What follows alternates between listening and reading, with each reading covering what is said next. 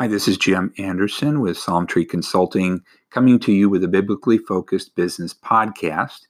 And I've been talking about competition and the five forces. And to continue that discussion, um, I need to, I, what I want to do this time is talk about doing an analysis. How do you apply that to your industry? Well, this is um, this is what, what I'm going to think about. I'm going to I'm going to I'm going to think through this process here on the podcast. So, you know, we can we you can kind of get in a feel for how I'm thinking about doing this. We have to define the relevant industry by both its product scope and its geographical scope. So, you know, what's in, what's out. This step is, and this step is actually harder than you might realize or you know it's going to take some real thought.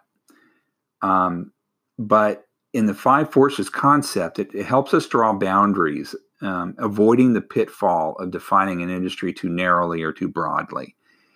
And you know like with anderson network i defined it too narrowly and that eventually killed me.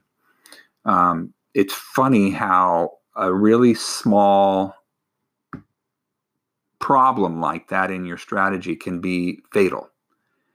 Um, you know, any CEO of a company knows that, you know, it's, there is so many things outside of our control and we are in charge of an entire organization and we can miss something that can be the death of the company and it can be something as small as that just defining your market too narrowly defining the industry too too narrowly or too broadly so um, if you're if you're facing the same buyers, the same suppliers, the same entry barriers, um, so where are the differences when you're looking at a particular industry?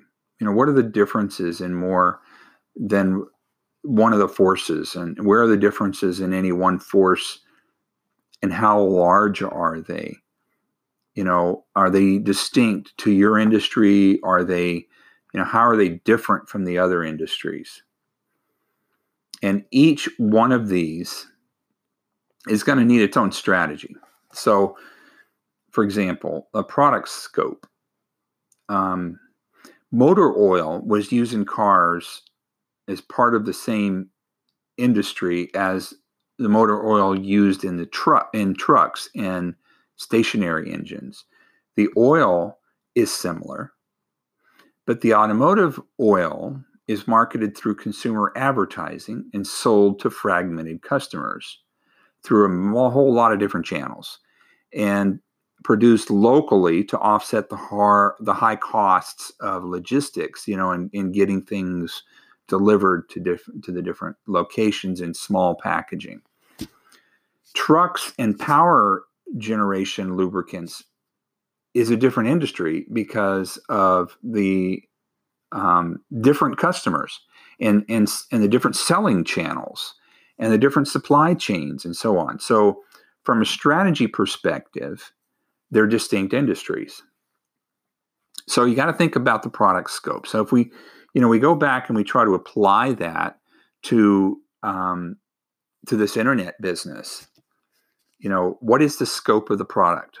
You know if we have an information product you know who who is uh, going to be the target customer? And that's why when we start an internet business we've got to think about who is the customer we're going to serve. And that is our anchor that we need to build everything else on. It's the foundation that we got to build everything else on because the the strategy is going to be extremely important um, on relying on that on the the consistency of that foundation. So what's the scope of your information product? Who's it going to serve? That's going to affect these five forces and how you're going to deal with them. Geographically, um, you know, you, for example, you think about the cement industry. Is the cement business a global or a national industry? Um, there was uh, uh, Cemex is a, a, cement company. Um, and although, you know, the buyers are radically different in the United States and in Mexico, the geographic scope is national, not global, since those buyers are radically different. And the company Cemex needed to be able to have a different strategy for each market. So,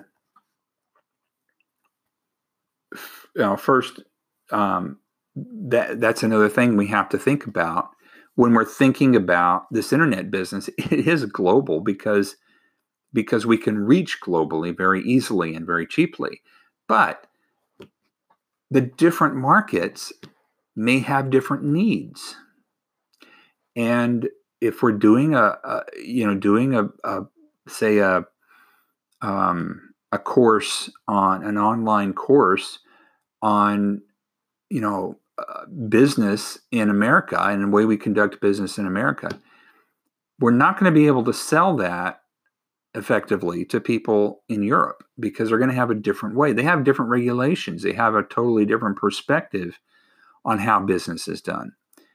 And it's you know partly culturally it's partly you know just the the, the legal situation um, the fact that they face different issues those you know all of that. So um, you have to take that in consideration. So um, another consideration here is identifying who the competitors are um, and who the players are in each of the five forces for the industry that we're in. So, you know, where there is appropriate um, segmentation among those as well. You know, and, and and so you've got to think about, you know, on what basis do you make that segmentation of those? But we need to know who those are. So we need to analyze who is in those five forces that we need to we need to understand. A third thing here is assessing the underlying drivers. You know, which which drivers are strong and which are weak and why. And the more more the deeper we try to, to analyze this, the more valuable that our results are going to be. Um, the next thing is um, assessing the overall industry structure. Which forces in the industry most affect the profitability? You know, all of them are not equally important in the industry, and every industry has them a little bit differently. You know, they they are structured a little bit differently, and each one has different level of strength. So you got to think about which one is the most important when it comes to profitability, and that's probably the first one to focus on. So you got to dig deeper into those important forces. And um, then you have to see if you can get results consistently consistent with the industry's level of profitability. And can we do that over the long term? And are the most most profitable companies better positioned in relation to the five forces? And how can we be more profitable in that competitive environment? Is there a way that we can address that most important force uh, in relation to profitability? How do we and how do we address that and how do we do that in a way that is difficult to copy? Then a fifth consideration here is analyzing the recent and likely changes that they're going to be in the industry. You know how what's trending in the industry that's going to affect the mix of these five forces? How might competitors or new entrants be uh, you know new companies coming into the industry be influenced by those changes? And then in, then sixth um, thought here is how can you position yourself in relation to those five forces? Can you find a position where the forces are the weakest? You know, can you exploit exploit the industry change that is going on and maybe find a way to, to, to, to have a different strategy that the competitor, competitors in the industry are entrenched in doing things a certain way where you can come in and structure your business in a way that makes it easy for you to do it in a new way that increases profitability that makes it difficult for them because they can't change because they're entrenched in the way that they're doing it. So, can you reshape the structure of the industry in your favor that way?